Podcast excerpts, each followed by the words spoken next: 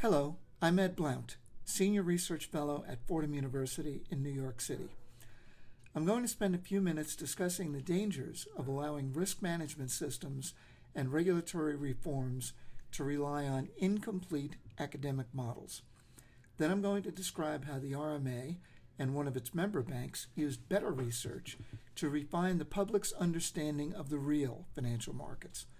But I'm going to start my story in Moscow in 1992, just a few months after the fall of the Soviet Union. Apartment dwellers in the Soviet capital found that the shelves in their shops were even more barren than in the worst days of World War II. So they rushed to the streets with their family heirlooms. They bartered those valuables for whatever hard currency they could get to buy food on the black market. That's the ultimate fire sale market, and that's what regulators fear might happen with assets in the financial markets if we ever have a recurrence of the 2008 Lehman collapse. To contain that fire sale risk, regulators have proposed rules for banks, such as the net stable funding ratio and the liquidity coverage ratio. And for money funds, they've given managers the option in certain circumstances to invoke redemption gates and use floating net asset values. But they've also threatened to designate large fund companies as systemically important financial institutions, or SIFIs, subject to capital requirements and other constraints. Their logic is based on the theory of first mover advantage, in which sophisticated investors are said to redeem their shares in a poorly performing fund at full value before others can appreciate the increasing risks. According to the theory, the other investors suddenly follow, creating a cascade of redemptions and forced sales of fund assets. In effect, it's a run on the bank, except for mutual funds. The U.S. Treasury is now considering new rules to limit the risk of fire sales or to prevent these first mover driven sell offs. However, in contravention to that theory, the ICI reported that shortly after the UK's shocking Brexit vote, investors redeemed just 1% of the more than $300 billion now held in U.S. investment grade and high yield bond funds. The first mover theorists would have expected massive outflows from those funds after the shock to the currency and fixed income markets, but it didn't happen. According to ICI, the Investment Company Institute, the latest data suggests that the effect of redemptions to any one fund after Brexit may well have been offset by reinvestments in more balanced or better protected funds. Simply put, sales were followed by buys, and that allowed the fund sector to reach equilibrium, perhaps with lower asset values, but without a selling panic at fire sale prices. ICI argues that academics whose fire sale research focuses only on sales tend to miss that equilibrating dynamic. In fact, I would agree. And I would add that it would be not the first time that academic studies with a distorted viewpoint were used to try to influence academic and regulatory behavior. In the late 1990s, the J.P. Morgan Chase Bank, in a series of collaborative studies with Astec Consulting, sought to respond to research theorists who alleged short sellers had driven down prices for those investors who lent their securities to the shorts. Just as with recent ICI analysis, the Chase Astec rebuttal presented real world data in a multi vector context to show that some preconceptions that drive academic theories, while they may be intuitively appealing, are often quite wrong.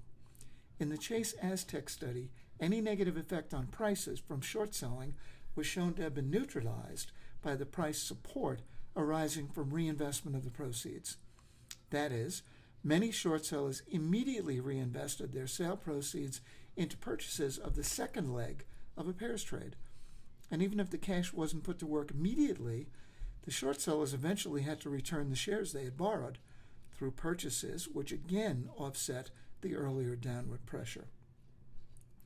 In a 2007 update to that study, the Center for the Study of Financial Market Evolution in Washington used global securities finance data to show attendees at an IMF World Bank conference in Moscow that prices for Russian securities were actually being supported by short sellers. Even though it may have been counterintuitive, the dynamics held true even for emerging markets. and even when there were no blankets of heirlooms for sale. In an even more recent empirical study, the CSFME, the Center for the Study of Financial Market Evolution, used data provided by members of the Risk Management Association in a robust rebuttal to allegations that hedge funds were borrowing stocks in the securities lending markets for the express purpose of manipulating the outcome of corporate annual meetings. That study found that the spike in borrowings that academics had noticed before the record date was actually the result of loan recalls by the original fund investors in order to vote their own shares. It was not borrowings by hedge funds intending to manipulate.